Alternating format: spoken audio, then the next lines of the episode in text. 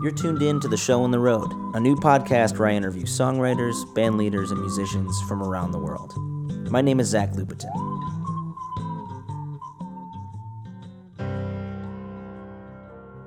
This week on the show, my conversation with a restless tuxedoed Texas piano man who has paired his fleet fingered, high humored jazz and Austin Roadhouse keys playing with machete sharp lyrical turns of phrase and backed it up with his smile through the apocalypse crack country rock band to gain a beloved international following, creating a persona that is half early Billy Joel's tender brilliance and half high hatted southern huckster who might tell you a story to make you cry. One minute or steal your watch when you're not looking the next. Robert Ellis.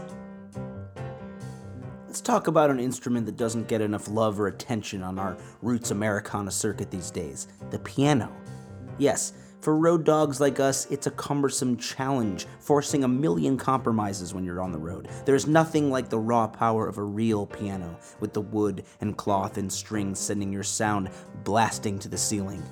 And for this first international across the pond episode, I was able to catch up with Robert Ellis after his eclectic set at the Ramblin' Roots Fest in Utrecht, Netherlands. And no, he didn't have his preferred baby grand piano with him, but instead was pounding away on a purring Fender Rhodes keyboard on one side and sweating over the keys of a Nord with standard stride piano tone on the front side, the tails of his creamy snake oil salesman tux flying behind him as he went back and forth. And I'll tell you what, I kinda loved seeing him jump around the stage, instrument to instrument, the glitter under his eyes shining like happy tears, the words of his sneaky love songs like passive aggressive flying into the crowd like shouts from an accidental street preacher, and that kinetic restlessness, that always moving Cheshire cat grin in the dark.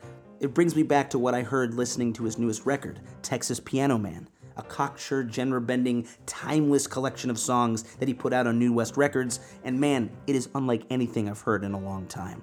It puts the piano front and center as a main character, helping him narrate the stories of fading love and confronting mental illness and the high stress of millennial self awareness, among other twitchy bugaboos, with both pounding ferocity and surprising tenderness and insight. And let me emphasize, it is almost impossible to tell when this record was put out the 60s, the 70s, yesterday? Are there lush Beatles inspired harmonies and mirrored melodic guitar lines? Yes. Mid 70s pop hooks that feel like Harry Nilsson and George Harrison would be teaming up? Yes. But there's also one specific record that this really reminds me of.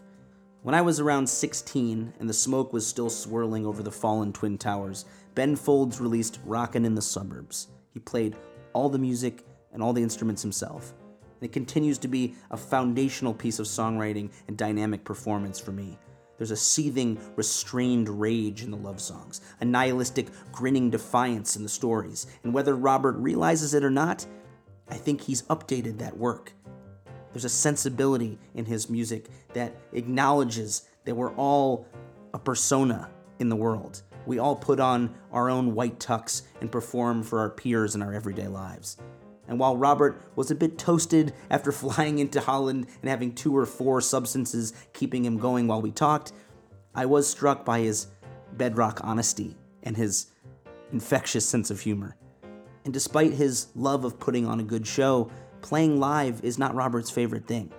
There's too much waiting around to get there, too much temptation to spend all your money and drink and smoke and do your worst every night on these long tours, and he does. And you know what? Robert has admitted to me he doesn't want to be doing this forever. The road has taken a chunk out of his soul and his pride, and the climb to bigger clubs and bigger festivals and bigger notice has been a slow one. But on a rainy day here in Madrid, where I record this right now, I'm glad that an artist like Robert Ellis exists right now. And you know what? I urge you to catch him while you can, because he may not be out there forever. Bright young stars cease being young and bright and can't take it anymore sometimes. And while he's still killing it on the circuit, thank God, the thing I'm most looking forward to is what he comes up with next, because it could be anything. So, without further ado, my Dutch dance with the Texas piano man himself, Robert Ellis. Nobody smokes anymore. What do I do, man? I'm trying to find a lighter. Nobody smokes anymore. Everyone else seems to have it all together. They say,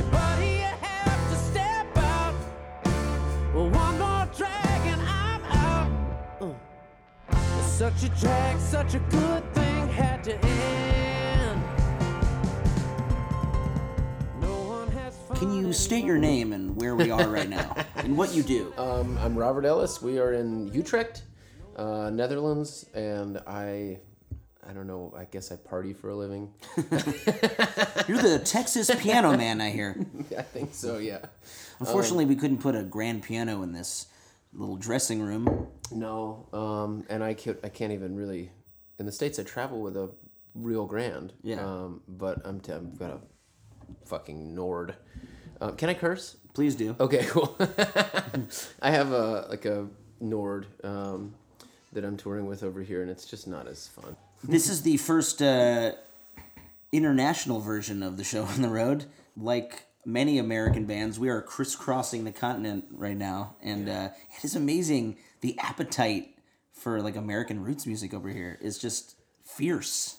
It's cool. It's it's bizarre. Also, I don't know. I find it. I mean, obviously, it's good for us that we can tour all these places. Um, there are times where, with the music that we make, it's a little frustrating. That, I mean, okay. Let me just. They're subdued at, Yeah, at times, and you're really rocking out on the Yeah. keys, and sometimes you can feel that disconnect. Where you're like, are they feeling this or not? And then afterwards, they're so They love it. sweet. Yeah. You know, what is the disconnect on Well- stage like for you? It's that. It's also like the, um, and maybe this is just in my head, but I do think that people who are self-proclaimed fans of a genre Right. tend to have an idea of what that genre should sound like. So Right. like because we're from Texas and mm-hmm. and you know it's called the Texas Piano mm-hmm. Man, we often will play on these events where we just frankly don't sound like Yeah. many of the other bands that are playing there and especially over here I find sometimes their expectations are not met. Right. You know, so for like for instance, we played in Switzerland last year at this. Uh, the event was called the Country Club. So it's ah. all these Swiss people in in Geneva who Not like- golf themed. no that well I think it's a play on words clearly, Yeah. but the whole idea is that they have concerts once a month that are country where they bring country acts over. Yeah. And these are all like hardcore country fans. And we're playing like I mean on that tour we were playing like Django tunes and like Oh, wow. you know, it was not we did not give them what they wanted. And there was definitely a time, you know, like everyone was so nice to us and Yeah. loved us and then as soon as we played it was like it definitely felt like you guys should get the fuck out of here.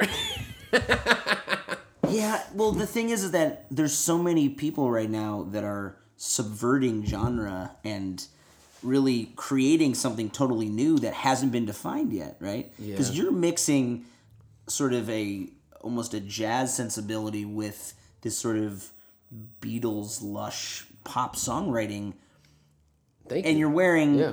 You know, a white yeah. cowboy hat with a full white suit right now. So Yeah. it's like it's hard for people to know what exactly you are. Yeah. And that's okay. But it takes a, a bit to get that across, you know? Yeah, I think it's better that way, but it's also presents its own challenges. You know, it can be frustrating. Um, but yeah, I mean, nothing that any of us are doing is actually new. You know, it's not like we're reinventing music or you know like doing something really groundbreaking but these like combination of elements Right. they can be confusing um, and i that was part of the thing with this record though is like i think texas is this really big lush um, just diverse um, It's a wide net. yeah, it's a huge place and a huge idea. Right. And I don't feel like the idea of Texas is often represented. You know, like I I don't know, there's a your listeners and you might not even know about it, but there's this huge huge genre of music called Texas country that to me sounds a lot like Dave Matthews Band. you know, like it sounds more like Dave Matthews than it does, Yeah. um, you know, Bob Wills or something. You know, right. um, but there's just these strange things where like people have their their own idea of what Texas is, and mm. part of this record was like I kind of wanted to say like, oh no, Texas, you actually don't know. It's like mm. it's Donald Judd just mm. as much as it is uh, Larry McMurtry. You know what I mean? Like it's like weirdo minimalist artists and wacko like Especially Austin. I mean, it's like, yeah, you know, totally, yeah. you you go into Austin obviously you see the signs keep Austin weird, and you know. Uh, Yeah. I remember watching Slacker in film school Yeah. and just being like, "Man, I wish I could like go back in time into that weird world." Yeah. You know, because it's a unique specimen of a city, sort of in an island around a much more conservative place. Oh Yeah, know? it's a refuge for anyone in Texas who can't yeah. do the other. I mean, it's the one little blue dot, you know. Um, yeah, we're still living in like a very archaic, um, archaic country in many ways. And you're from uh, southern Texas. I'm from a really small town south of Houston. Yeah, um, super rural, very religious, um, conservative. You know, What's it called? it's called Clute Lake Jackson area. It's Brazoria County, which is actually the biggest county in Texas, but the town that I'm from is just one little piece of it. You know, it's like, it's a shitty little place. How did your How did your folks end up there? Um, well, Dow Chemical Company is how everyone ended up there. Um, Dow Chemical is like Company town. Yeah, everyone who lives there works at the plant, and um, my great grandfather, his father moved there for the plant um, for Dow Chemical Company in the early twenties, maybe. Um, and my great grandfather's mother and father built a house, and um, you know our families just stayed there forever. Were you a rebellious child? Oh, it was horrible. Yeah, it's like, God bless my mom. I mean, like I was, I was rough. Um, especially now that I have a child, I'm like, oh fuck, I hope he's nothing like me. Hey, at what point, yeah, do you see in that little human being like that glint that is from your eye? he's got it. He's definitely, he's wild. He's like, yeah, he's only a year and a half. Well, you had to get it from your folks are somewhere down the line, right?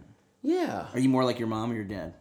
Uh, I would much rather be more like my mom, but I th- probably am more like my dad.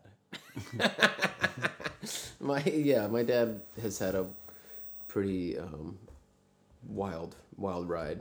You know, bit of a partier, I think, and What did he do? Um, well, he wasn't really around. You know, where I grew up, I grew up with my mom, and I had you know my stepfather and stuff. Um, my dad has done all kinds of stuff. Uh, he's a very smart dude in, in a lot of ways. Um, you know, very handy and. But yeah, I think he uh, he has a little bit of the bug that I have, which is just like kind of push it to the limit. you know, like Re- the restless spirit. yeah, totally. Yeah, just like not satisfied, and and um, I don't know. We probably both are a little unstable in some ways, and Yeah, and there's you know there's a thread through some of your songs of uh, mental illness and sort of facing it head on. Yeah. laughing about it almost in a nihilistic way. You know, Yeah. it's like you know you open with your you know track. I'm fucking crazy. Right? Yeah. and it's not just I'm crazy. I'm fucking crazy.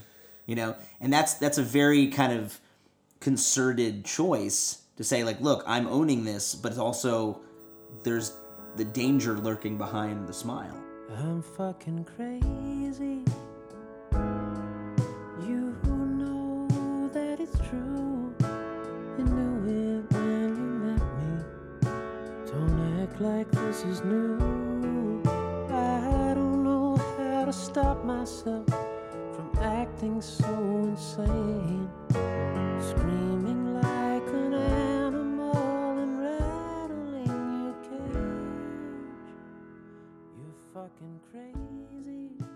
yeah. I mean, I've heard for years that you should.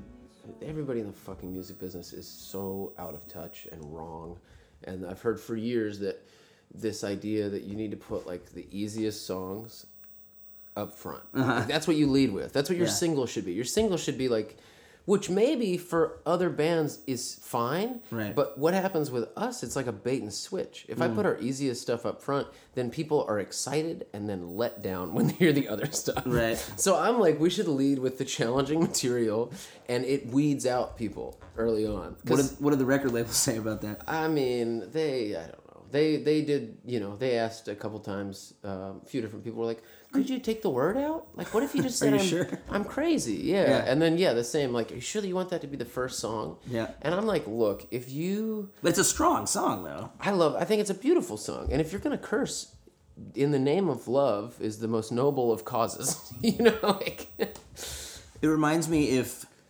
Queen had covered Maxwell's Silver Hammer, fuck yeah, but also with Harry Nilsson. yeah. sort It's of like got a Nilsson. in. Yeah, I mean Nilsson's "fuck you" is a, you know another good example of like, what is he doing? Psycho person.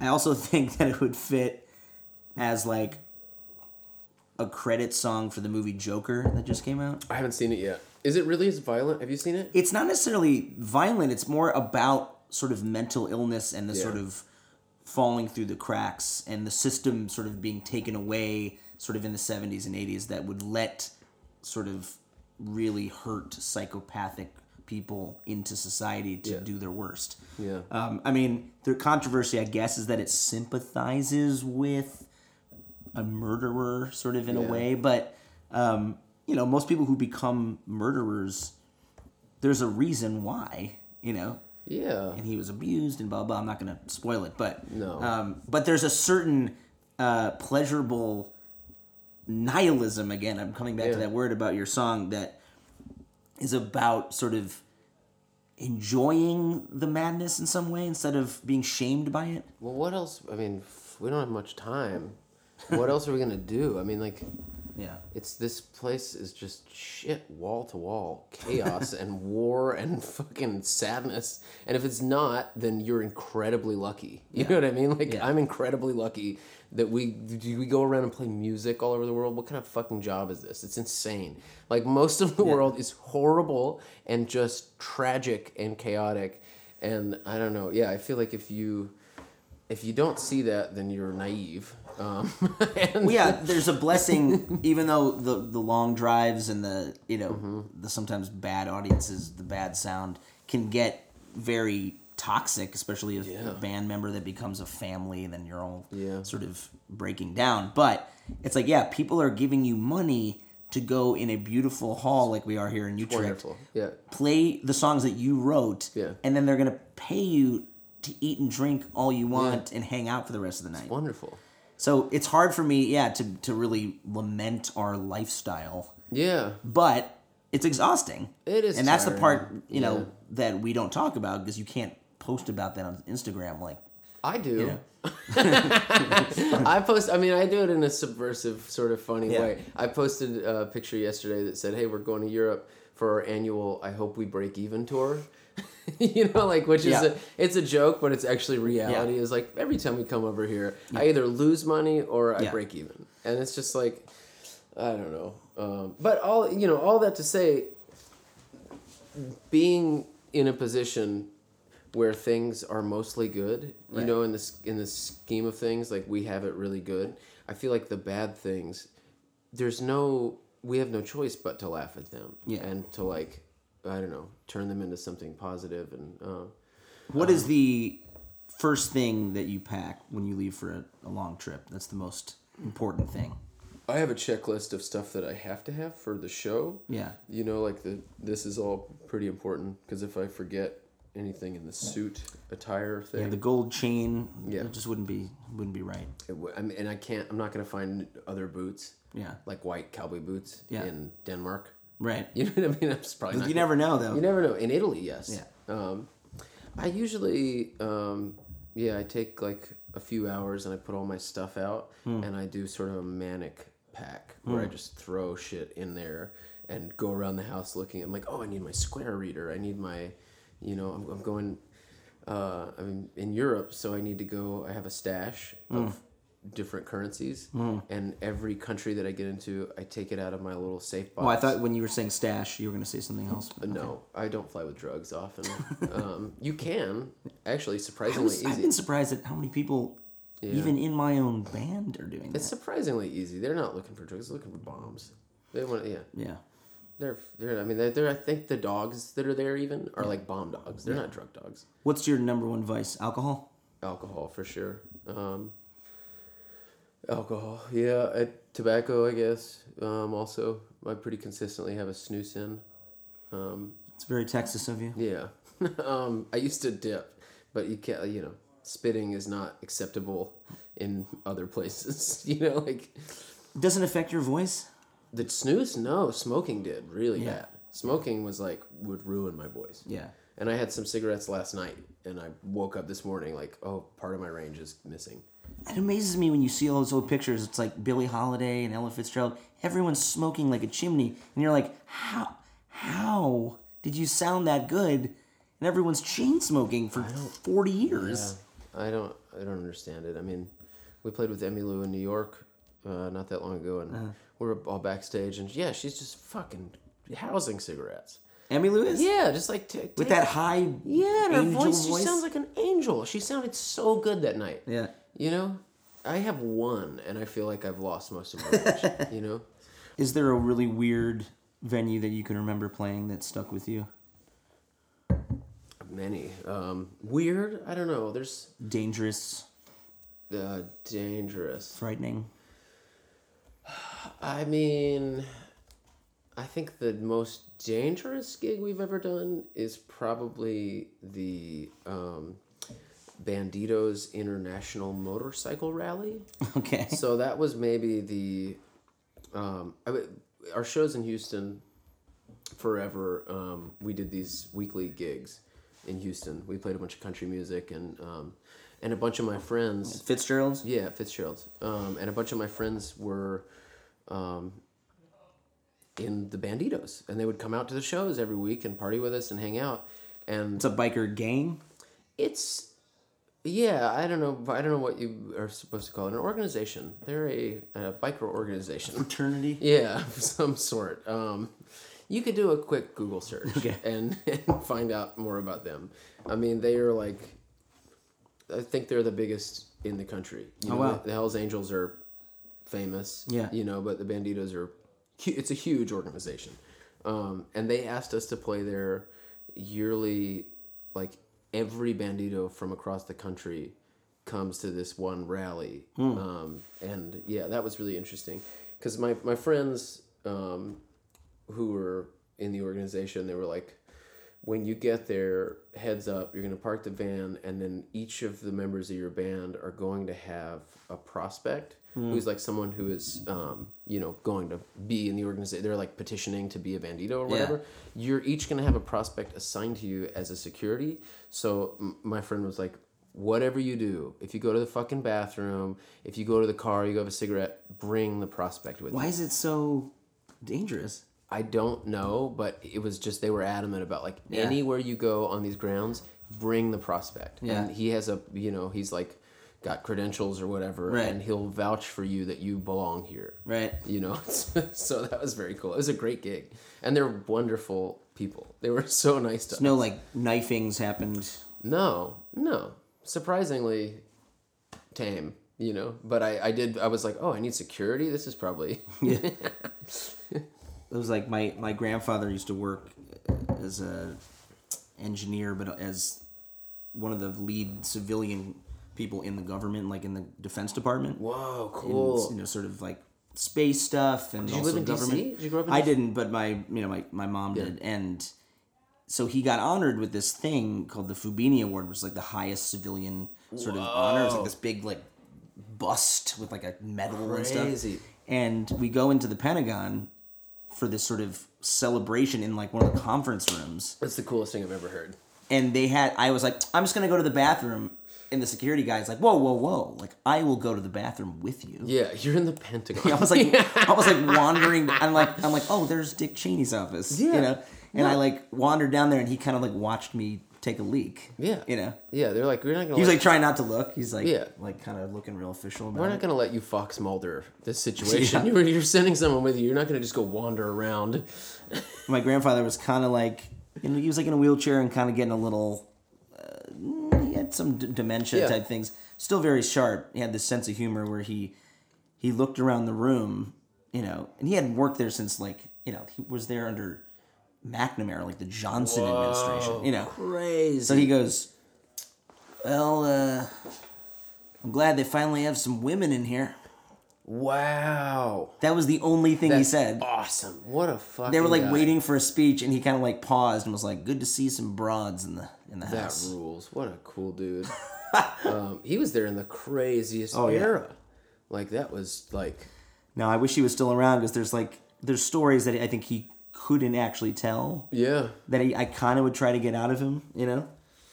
There's been some stuff recently about that administration that's come out that you're like, whoa. It kind of makes. I mean, I generally think the uh, conservative conspiracy theory mindset is flawed. Like, Right. usually the simplest solution is actually the true one. Right. And some of these crazy government conspiracy things, I'm like, no fucking way. You know how complicated that would be? Yeah. You know, but hearing stuff about that era and that administration from people that were involved, you're like, wait a minute, this was actually like you guys did some fucked up, insane shit.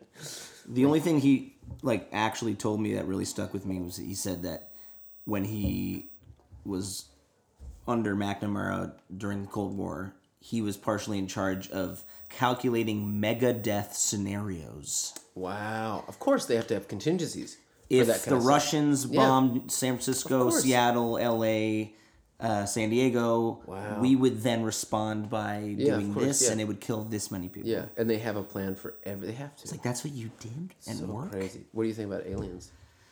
You think we found any? You think there's aliens? Not really. Yeah. I really want there to be. I mean, I'm with you. I don't think that their aliens have visited us and that we're covering it up or some shit. You know, I don't believe the Roswell Area 51 thing. Yeah. That's too, again, it's too complicated. It would just be like such a massive cover up. Yeah. But I do think with how big the universe is, it would be remarkable if there wasn't other life. Oh, statistically, it's impossible yeah. if there's not. There's life. There's gotta be. I think that they're probably either indifferent to us or they're just like they're so far away. They're like we have no idea if there's anyone out there either.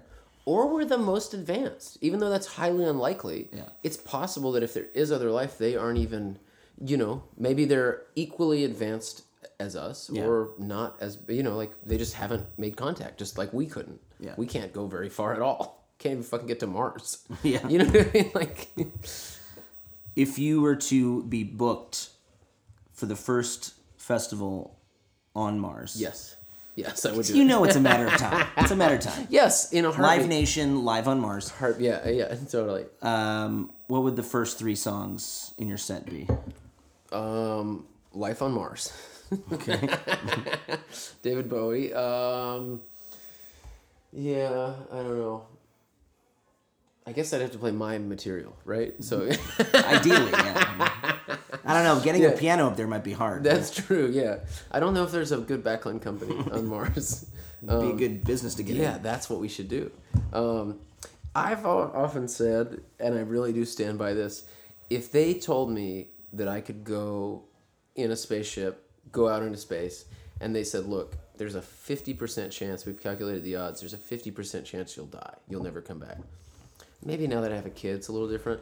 For years, I would have said, yes, I'll go in a heartbeat. Like the idea, It'd be a badass way to die. it'd be awesome. Be like, well, Yeah. you know, he didn't make it back, but he really, he really went out in a flame of glory. Yeah, seeing the Earth from space just seems. I went to NASA. Um, so I have one of my other suits is like this um, custom made suit by this guy Jerry Atwood's Union Western company, um, and it's all NASA themed. So it has rockets on it, and um, it has a bunch of um, just all NASA.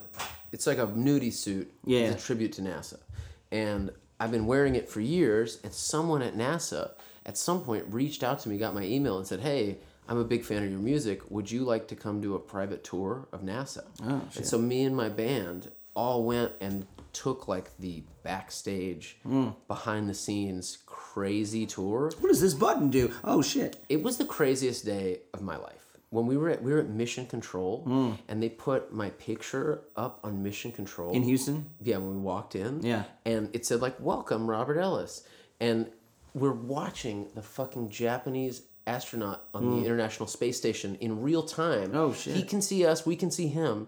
Like the smartest people on the planet Wow. are all you know like it was the craziest day and then we went to the neutral buoyancy lab where they train which is like a 10 football field sized pool where they hmm. have a replica of the space station underwater hmm. because they all train anti. The only way to train for anti gravity is underwater. Hmm. Still, it's the best way to do it.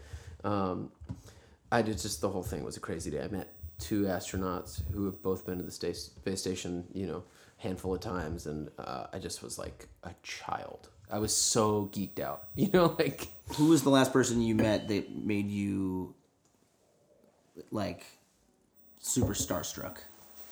I mean, I played with Rufus Wainwright a few days ago, uh, and that was pretty rough on me. Cigarettes and chocolate man. I love him so much. Like in that. my that to- album is just like transcendent. he's in my top five artists of all time, Hmm. Um, and he was absolutely pleasant and Yeah. wonderful and a nice person, and the shows were great. Um, but I was I was pretty nervous to do the shows. I mean, like I could give a fuck about a lot of the people that I meet through this job. It's just not usually the kind of music I listen to. Right. Um, but yeah, somebody like Rufus or one time I was in Belgium and I met Randy Newman. We played the same venue, the AB Club in Brussels. Do you know that place? No. It's a cool little club in Brussels, but there's two rooms, smaller room and a bigger room. They're like bringing in the grand piano in the hmm. morning while we're loading in. I was like, oh, they're tuning this grand piano. I wonder who's playing here. And just happened that Randy Newman's tour. Hmm. I was on tour with Dawes, hmm. and so me and Dawes were in the same building as Randy Newman.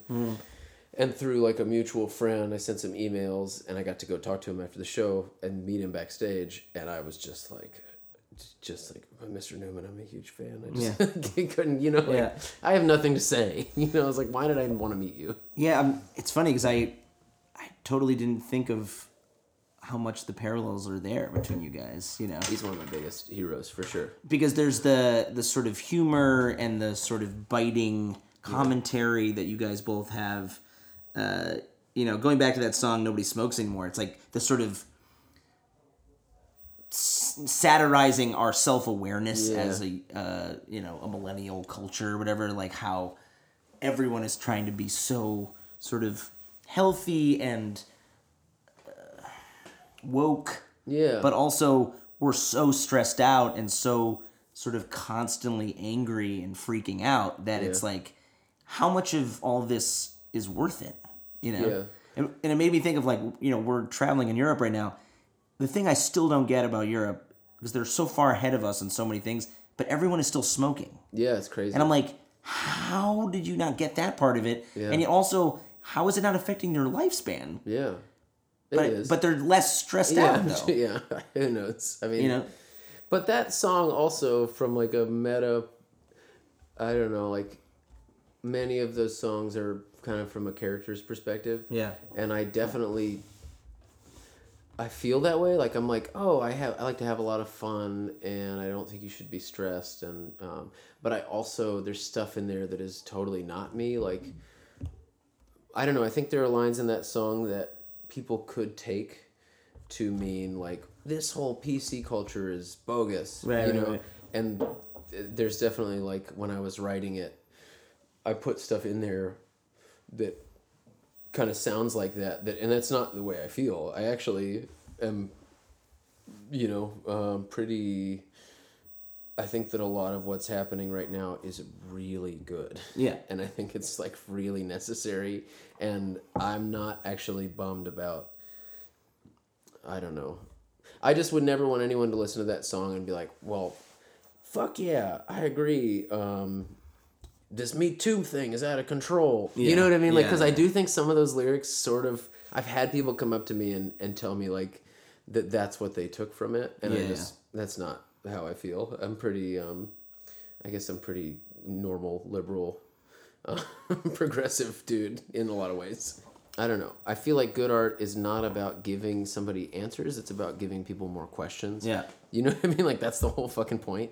So yeah, that sort of stuff where like, just because things are, um, I don't know. I hear a lot of stuff on the radio that like the song is called like "I'm leaving." Yeah. Things are bad. I'm leaving. Hmm. What is the fucking story? Yeah. Like, what is that story? That's not a Yeah. story. That's like if this was a movie, I wouldn't go see it. yeah, no, it'd be over. It'd be Yeah. instantly over. Yeah, there's like nothing about it that's like interesting. It's not great. Well, I think that people don't maybe view music or songwriting in the same way as fiction and, and narrative writing in the way that like, well, I don't have to have a, a punchline or a twist ending or blah blah. It's like yeah, but the best songs often Yeah. have that full arc, like it's a play or a movie. It's you know. three minutes. Like I'm bored after thirty seconds. You know, like you really gotta. I don't know. It's songwriting is complicated. That's a big reason. I mean, if you want to cite really simple big hits as an example, um, you know, great songs like Willie Nelson songs. There are some really beautiful songs that he wrote that are just pure love songs. Mm-hmm. If you go back and look at how long they are, often they're like a minute and thirty Yeah. seconds. Because Yeah. you did it. He did the verse. He did Yeah. the chorus. He did the chorus again. Song's over. Because what I mean, what are you gonna say with the second verse? What new light are you going to cast on? Um, you know, like Yeah. it's like I don't know. Tell me about the song "Passive Aggressive." Yeah, which I which I watched tonight in in this venue in Utrecht, and there's these sort of jumps in and out of time. Yeah. sort of almost like a jazz trio, like It's- testing the limits of time, and I fucking loved it. and I you. could see the audience sort of being like, "What? Yeah. what the fuck is happening here?" It's rhythmically Yeah. passive aggressive. the whole point of the arrangement was like to try and make the song sound passive aggressive. Yeah. So like there's a lot of times, especially live, where we've been playing the same melody over and over, Yeah. and then when you really expect it to happen again, we don't play it. Yeah. Or you know what I mean? It's just we stop like Yeah. on the breath or whatever, and yeah, things. To, there's a couple jumped bars and like I mean, most of the words of the song are just.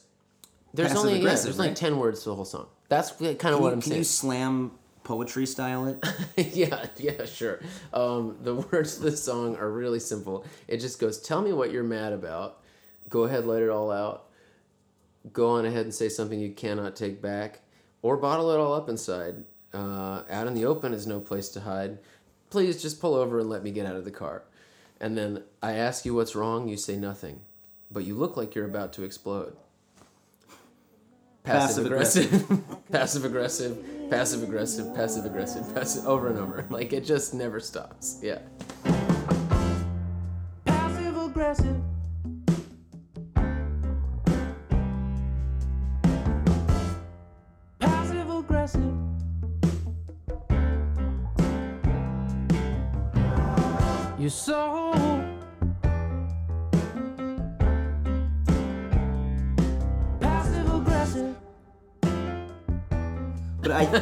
Think like that is one of those things where we actually like, all right, we get to the point, Yeah. and then the point is made. Yeah. You know.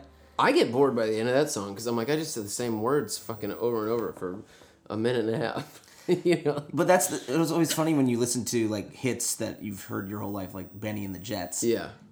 Three quarters of that song is just Benny. going Benny, Benny. Benny, Benny. Yeah. Benny, and it's this hypnotic sort of like, and I don't even like that song, and I can't ever get that song out of my head. Sometimes, you know. I had a band with my uh, good friend James Love, a Houston guy. Yeah. Um, he played guitar in that band Dillinger Escape Plan, Mm-hmm. and he had a really amazing uh, band called Golden Axe. He's just one of the fucking best musicians on the planet. But we had a stupid band. We had one practice. and We had a show booked, but we couldn't get through the practice because it was Uh-huh. Too funny. Yeah. The band was called Broken Record, Uh-huh. and we played um, Bennie and the Jets, Mm-hmm. but we just did Benny, Benny, Benny, Benny. He never got to the Jets. Benny. We did it for three and a half minutes. Benny. Oh my God. And then we did the Ace of Spades, the Ace of Spades, the Ace of Spades. The Broken Record is the name of the band. And then we did a Born in the USA. I was born in the USA. Oh. Are there recordings of this? Born. Yeah, we made some demos of it. It was so funny. We were on the floor because after you do Yeah. Born in the USA for two and a half minutes, your brain feels like it's gonna explode. Like. That reminds me of that. What was that story of of the guy who went into the uh, diner somewhere and just played "What's New, Pussycat" 120 times in a row in the jukebox just to see if anyone would like. And like the first 12 times, no one even noticed. They're just eating their Yeah. sandwiches. And then like 13 or 14 what- times in a row, people started getting like confused and angry. Yeah. And then they were like literally trying to tear the the jukebox out of the wall. Doesn't work like that anymore. yeah. Not with TouchTunes. No. Somebody will jump you. And sometimes the jukebox will do unpredictable things and just play random songs. I'll load shit into that TouchTunes thing all the time. if you could write the score. if you, my question. what How's this say? going? Is the interview going well? I'm loving every minute of it. What do you wish you could tell yourself as a young man? um, you now, as a wise, white suit wearing sage. if in all actuality, um, I wish I could tell myself to do all of the things that you have a feeling about doing, like calling your mom mm. or fucking, you know, like going to see your grandmother or mm. like those things when you're on the road as a young man. Yeah. I feel like you have these feelings often. You're like, you know what? I should write a postcard. I should, mm-hmm. I should. Um, but I think that I don't know. When you're young, you feel like you have a lot of time, and you mm-hmm. feel like these tours are gonna be over. I'll go visit some. You know what I mean? Like, You lost your mom pretty young.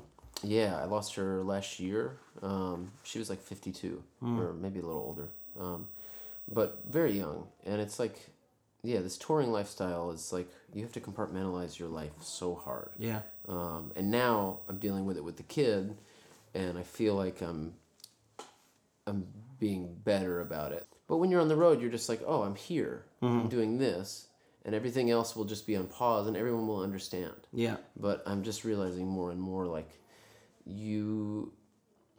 There's only so much that your friends will allow you to be absent. Mm-hmm. You know, like there's only so much that you can just be like the fun guy that's always gone Right. you still have to call people. You have to check in. You know what I mean? You have to be a part of their life. Um, I don't know. I think that that's my biggest regret over this whole thing. Is just like I feel like ten years went by where I was just gone. You know, and so much happened. Yeah, and you you know you lose certain friendships and and Yeah. you went through a divorce, right? Mhm. Yeah, that was definitely. I mean, we weren't meant to be together. Um, Yeah. But it was also a product of all the touring and you Yeah. know distance. Um, and there are different types of distance. It's not just like being away from somebody necessarily means that you Right. grow apart. I think that also you make choices like. I don't know. We do with my my partner now. We like we email each other every day, like a real effort to communicate, you know. And then we also keep um, we each keep a journal hmm. when we're apart from each other, where we each write in the journal to each other, and then when we get Wow. together, we trade journals and we read all the notes. So like. Hmm. Even though we can't talk every day because this is insane, and hmm. like we're in a fucking basement right now. I haven't had service all day. Yeah. You know, we don't really text. We don't really talk on the phone. We do emails and we do the journal. And because of that, I think we stay connected. I don't know. That's a good. Uh, that's a good idea. My therapist thought it was a really great idea. She couldn't believe it. When I told her that we've been doing that our whole relationship, she's like, I'm going to suggest this to be. she's like, this is such a good thing that. But like it started, I was in Amsterdam actually, mm. and I picked up this really cool little paper journal, mm. and I brought it home as a gift to Erica. Mm. Um, and then I think she was like, "We should write in this to each other," you know. And then like while we're gone, we have this thing to read where every day we were thinking, you know, all of it is just to let someone know that you're there. Like, you're not you know, you're thinking about them. Mm-hmm. If you get home from a tour and it's like, oh, for at least half an hour a day, mm-hmm. you thought about me, you fucking wrote to me. Mm-hmm. I don't know. It kind of means a lot. You weren't just out getting wasted and doing God knows what, you know? Do you feel like there's a persona that you put on? Obviously, you, you know, in your Yeah. your that's, hat a and funny, your glitter. that's a funny question. But like, do you have to like literally get that skin on right as you walk on stage, or is it is like a is it like a method acting thing? Um, I mean, it's a part of me for sure. Like, I mean, like the character of the Texas Piano Man is just kind of a wild, um, fun entertainer, and it's definitely me. You know, there's like it's it's based on aspects of my personality, but putting on the suit and putting on the the whole thing and like um, it definitely gets me into the mindset of okay now i'm going on stage i need to perform it's kind of what you were talking about Yeah. earlier is like for me it's a little less about how I look, you know, even though it does look fucking cool, it's Yeah. it's more about like if I want to do this job and really entertain people and be a good performer, Right. it just gets me into the mindset. Yeah. You know, I put on the outfit and and then I'm like, okay, I've got like I look in the mirror and I've got glitter and the tuxedo on, and even if I feel horrible, Mm-hmm. I'm like, it's go time. I need to. I'm this now. I'm this Mm-hmm. guy, and he's actually not hungover. He's not jaded. He's Mm-hmm. not bummed about touring. He's just psyched to Yeah. perform. You know, like that's it's like all of the best aspects of my personality. Mm-hmm. I wanted to create a character that just embodied that, and Well, I think we forget that, like, the theatricalness of performing is not limited to just being in a Shakespeare show Yeah. or a Broadway musical. It's like we are doing a little bit of everything yeah, as, you know, musical performers where we have to tell these dense lyrical stories yeah. we have this music that's lifting it up, but also we're inhabiting those stories in front of this audience, Yeah. and they can tell if you're bullshitting. Totally. You know? And regardless of what anyone thinks they're doing up there, if you have jeans and a t-shirt on, you're still playing a character. Yeah. No matter what. Like when people this idea that like you're just going up there as you in mm-hmm. quotations, there's no such thing. Mm-hmm. You have 30 minutes, 45 minutes, an hour and a half on stage. You have a short amount of time humans are very complex, complicated mm. people. And in an hour and a half, there's no way you can be your whole self. Mm-hmm. You have to choose which aspects of yourself you're going to share. So, this idea of authenticity, like mm. I'm going to get up there and just be myself, no one is that. If you were yourself, you would be some shows horrible. Mm. And some shows really grumpy. Some shows you would cry and mm. you'd be really sad for no reason. You know what i mean? Like Yeah. you choose when you get up there you're like i'm going to be myself but i'm going to be aspects of myself that i want to share in an hour and a half as much as i can. And i think that you know there's an aversion to like performance. And i i feel like often people are like oh cool it's cool that you're doing this white tuxedo thing. We just we just go up in our regular clothes and we're just ourselves. I'm like that's bullshit. No one is Yeah. you know like you're you're playing the casual character. Yeah. you know like that's all it is. It's like we're all making a choice. I just happen to have chosen a white tuxedo Whatever gets you in the game. you know? yeah it gets me excited yeah All right, since you had uh, your first night on this European tour in Amsterdam that went late and got crazy, perhaps. i partied a I lot last think night the fitting thing is to do a reading at random from the book I found on this tour, A Short History of Drunkenness by Mark. Forsyth. This seems like a. Who wanted prohibition? that to me, that's all I should read. Actually, who wanted prohibition? that's the name of a chapter. Who wanted prohibition? The prohibition movement wasn't conservative. It was feminist. It was also progressive. In something like the proper sense of the word, it was meant to help a nation reform and progress to a new and previously unheard of state of sobriety. It was also Midwestern all surprising. Uh, finally, the prohibition movement was also, this one is the most surprising, not against alcohol. It was against the saloon. There was a popular perception throughout the West that husbands would get paid, go to the saloon, spend it all, and return home penniless and angry. Sounds right, actually. Where they would beat their wives. Probably also right. Uh, the wives lived in bruised poverty because the saloons took all the money. Nobody knows to what extent this is true. Domestic violence is a notoriously difficult crime to get figures on while it's happening. Blah, blah, blah, blah, blah. What's important for our purposes is that people believed that this is what was happening. People wrote plays and novels about it, 10 Nights in a Bar Room. And what I saw there was the second best selling American novel after Uncle Tom's Cabin. It both indirectly brought about amendments to the Constitution. Wow. This is very interesting. I like this. It is a good book. Yeah. Um, My my question from this would be: Do you think that you are a person that responds to um, hard rules? Like, do you think you could not drink for a month I do to that. better your I do mental health? often. Yeah, I mean, like I'm a man of extremes, so I either It's hard for me to, to, to do anything that's like uh, all or nothing. It like freak freaks me out for some reason. wow, I'm the opposite. I only do all or nothing. I, I And that do- seems to be the way it is. It's like there's Yeah. like a personality distinction between people who can like go all out, they drink till four in the morning, or they just don't drink for two months. That's what I do. That's exactly what I do. Every year I take a certain amount of time off. Yeah. I just took a month off like two months ago, I think. Uh, I mean, I might have made it three weeks. I don't know. Or maybe I didn't do a full month, but I, I can't. I just can't drink casually. Yeah. I can't do drugs casually. I can't. You know what I mean? Yeah. Like I just fucking go full force. yeah. I try and push it to the actual limit, or I don't do it at all. And sobriety becomes a thing that I'm like competitive about. Where I'm like, you know, I've been it's been fucking 28 days. You know, like Yeah. in my head, I'm like, But is there a point where you've gone too far and, and, and you've had to sort of reckon with yourself? oh, definitely. I was sober for nine months one time. It was Yeah. horrible. Oh, you meant the other? What brought that on? That what something brought that on? well, I know. I just I got in a weird. I was like, oh, I should be sober for a while. I got a divorce, and I was like, Yeah. I want to clear my head and see what it's like. And I made it nine months, and I'm sure my body thanked me. Um, Yeah.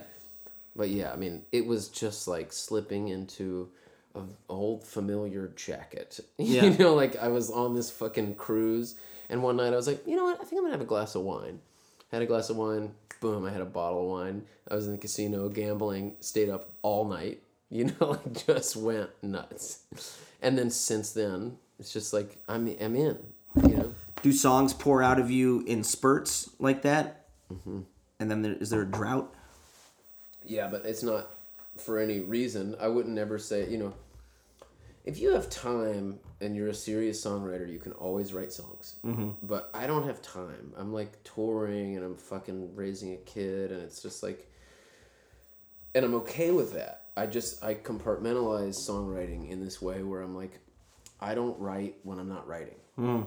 You know, I'm So not. you actually sit down and be like, I'm gonna write a song today. yeah, I show up at the office. Like I when I want to write, Do you have an office that you do it in? Yeah, I have a piano. I mean, like piano in every room at the house. I'm like, you? yeah, it's like a real problem actually. um, yeah, I like have a bunch of spaces, um, and I just have to be really selective. Like even with writing, I love writing music, but there are goals that I want to achieve that are not. Like I, I want to be a better piano player. So when I'm home, I was home for two days. I practiced for a couple hours a day, doing like piano stuff. I'm sure that's time I could have spent writing, but I prioritize. And when That's I'm on smart. the road, you know, I can't can't really. Are you self-taught? Uh, my mother was a piano teacher. Oh. Yeah, so I grew up playing. Um, but yeah, I mean, in a, in a short time, when all of this touring is over and things are slowing down a little bit, I'll take two months and I'll just write every day. Hmm. You know, and then at the end of it, maybe I'll have 30 songs or something and I'll start narrowing down what I want to put on an album, or I'll keep writing. Who knows? But like, I go in spurts. Yeah. Have you written a song for your son? Not yet. No. I haven't written a song since Hmm. my son was. You know, I haven't written. I really haven't written one song in fucking a year. Hmm. Um, I mean, I have for like other people will come and write with me, and I'll you know like co-write and stuff like that. But like real writing, Hmm. you know, the stuff that I want to put on a record, I haven't written one song. If you could co-write with anyone in the world right now, who would it be? That's a hard one because co-writing is so tough. Like I kind of hate it most of the time. Yeah. Even people I really like. Yeah. You know, like fucking kind of sucks sometimes. Um, I would love to write with Randy Newman. Hmm. I'd love to write with Rufus. I think it'd be really cool to write with an author I really liked. You know, Hmm. like um, George Saunders. Hmm. Saunders or Murakami. Hmm. That would be fucking cool. Hang to write with Murakami and be like, "What do you think a song should be about?" Yeah. you know, like he'd probably have a really cool idea. That would be. You know what? I, I wish that would still happen. Is like back in like the '60s, you would see those lineups like at the Fillmore where it'd be like Lenny Bruce Yeah. and Jefferson Airplane. You know, Yeah. like these completely different art forms that were sort of intertwined in a natural way. Yeah, You know, like why don't we have like poets and Yeah. like dancers and uh, acrobats, and then also Robert Ellis because we can barely do music. because they only have five hundred dollars. yeah, there's only five hundred dollars to go around. Break even tour 2019. We're barely making music happen. So Do you think your son is aware of what you do? he loves music. Yeah. Yeah. yeah, He's got a cool life. I'm like, um, I think a lot of people have kids and they insulate themselves. Hmm. You know, you go, oh, I have a kid now. My life is different. Mm-hmm. We've done the opposite. My wife's a filmmaker. Hmm. She's a, an artist and a writer, and um, I don't know. I just had this feeling when she got pregnant of like, this is the life I've been working so hard to create. This life, Yeah. to have artistic friends and all these people around, and like this life of art and music. Now is when it is actually meaningful. Now I can share it with someone. You know what I mean? Like, why would I fucking shut myself up in my house hmm. and stop going out to concerts and art shows and hmm. you know hanging with interesting people and having interesting conversation? Like he's actually the reason that i did all this. Hmm. So it's like it's amazing. Yeah it's, it's, What is the goal? What is like the dream goal? i mean my goal is to stop. If i could get to a place where i was successful enough to stop that would be the goal Stop like where you can just like make a record and yeah and, and yeah hang stop out touring stop touring like And i just- would yeah and just play out every now and again. yeah i don't like this shit honestly Do you not do you not feel like you're more of a introvert than an extrovert? i like writing I You're like- an entertainer though. Yeah, I mean, I like playing too. I just don't like. Um, it's just a time suck. It's just Yeah. what we're talking about. Like, I want to be writing music. I Yeah. want to be at home working. You know what I mean? I just have no fucking time. That is like- that is interesting. Yeah, it was like being on the road does sort of slash the creativity. There is Yeah. ways to stay creative out here, but you do sort of like forget that you can still be creative sometimes Yeah. because you're like you're going to like the factory. Yeah. Like you're checking in, you're going to sound check, you're going back to the hotel, having dinner, start again and again and again, the same thing every day. It's kind of lost time. Yeah, I don't. I, I don't know. I like. I do like performing, but that's only forty five minutes out of the day. I mean, that's like the ratio is Right. unbelievable. What keeps the joy? The perf- yeah, the 45 minutes. I mean, Yeah. that's the only reason you do any of it. Yeah. But it is like, uh, you know, tr- the traveling aspect of it. It's like, it's a lot of work for very little money. Um, but it's the money that you need to support your family. Like you Yeah. have to. It's the only source of revenue. So you Yeah. have to tour.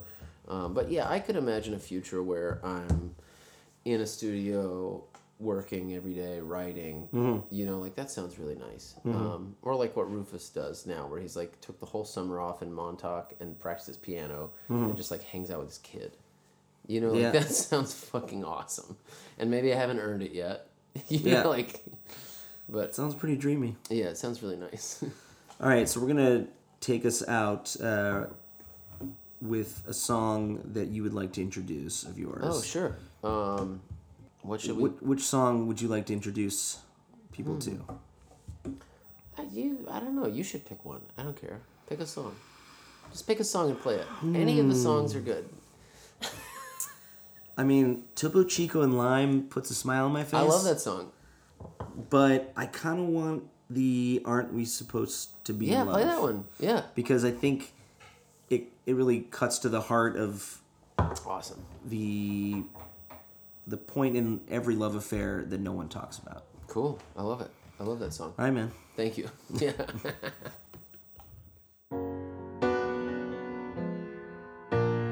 I don't wanna fight.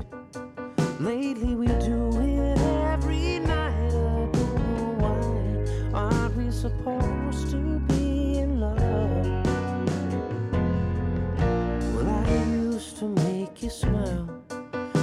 Just haven't done it in a while. I don't know why. Aren't we supposed to be in love?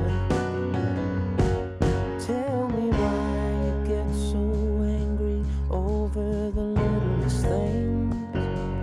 Tell me why it's hard to look you in the eye. Tell me what has happened to the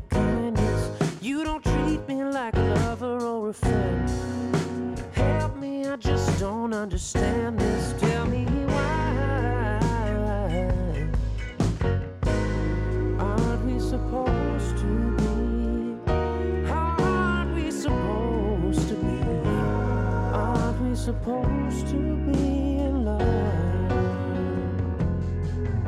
Well, it makes me so afraid how you can feel this far away. No reason why when we're supposed to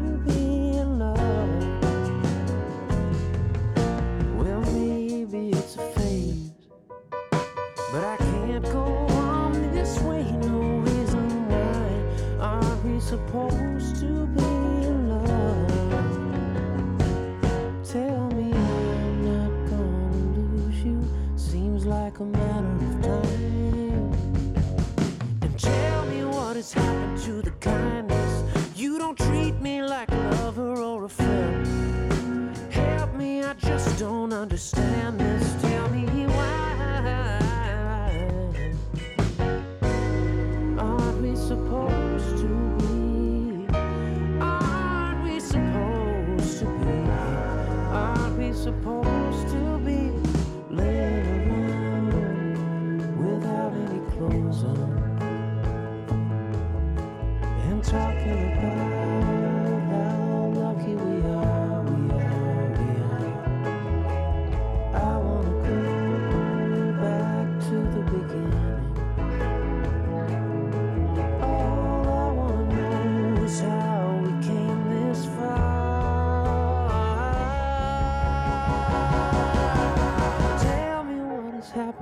Kindness. You don't treat me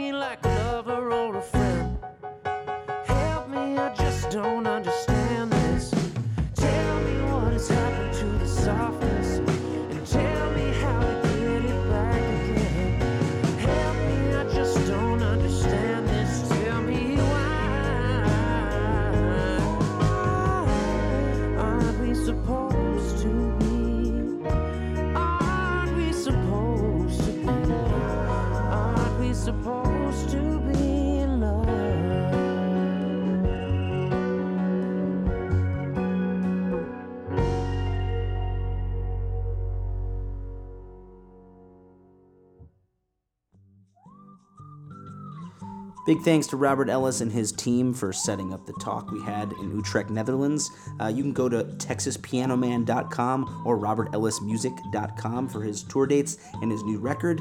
And to support that lovely record, he will be crisscrossing throughout Europe all this month and then returning home to Texas, playing at Stubbs Barbecue November 16th, playing a Christmas show in Houston on December 8th, and on and on. Please check him out. He is wonderful live. And if you go to thebluegrasssituation.com, there's a wonderful article called Harmonic Convergence, talking to Robert Ellis and Courtney Hartman, the amazing guitar player singer who used to be in Della Mae. And you know what? I'm going to put this out into the universe. I think Dust Bowl Revival and Robert Ellis should tour together in 2020. I think it would be pretty dreamy. And you know what is also coming in 2020? Dust Bowl Revival's new album will be coming out. Huge announcement in a few days. If you are on Spotify, Apple Music, Amazon, look out for the first single of the new album. It's going to be really exciting. And uh, you know what? If you go on our Instagram, Dust Bowl Revival, there's a semi naked shower scene revealing some new surprises. You should go check it out. I record this right now from a tiny hotel room in Madrid, Spain. We are starting our very first run here and going all the way up from Madrid to Asturias and to Galicia, and then heading over to the United Kingdom to finish out our run. I've been gone from home so long, I hope my wife is still there when I get home. you can go to dustbowlrevival.com for the music and tour dates that we have coming up, and uh, we'll be coming to Cincinnati and uh, throughout Ohio and Rochester, New York, and Woodstock, New York in mid November, so look out for that too. The show on the road is hosted by me, Zach Lupetin, and produced by the handsome Hawaiian Chris Jacobs with support from the Bluegrass Situation team. If you love the show on the road, please leave us a review or rating over at itunes.com slash show on the road. Tell your friends, and also be sure to check out BGS's ever-growing collection of podcasts up right now on the bluegrasssituation.com. The show on the road is a part of the BGS Podcast Network. This is Zach Lupetin. See you on the trail.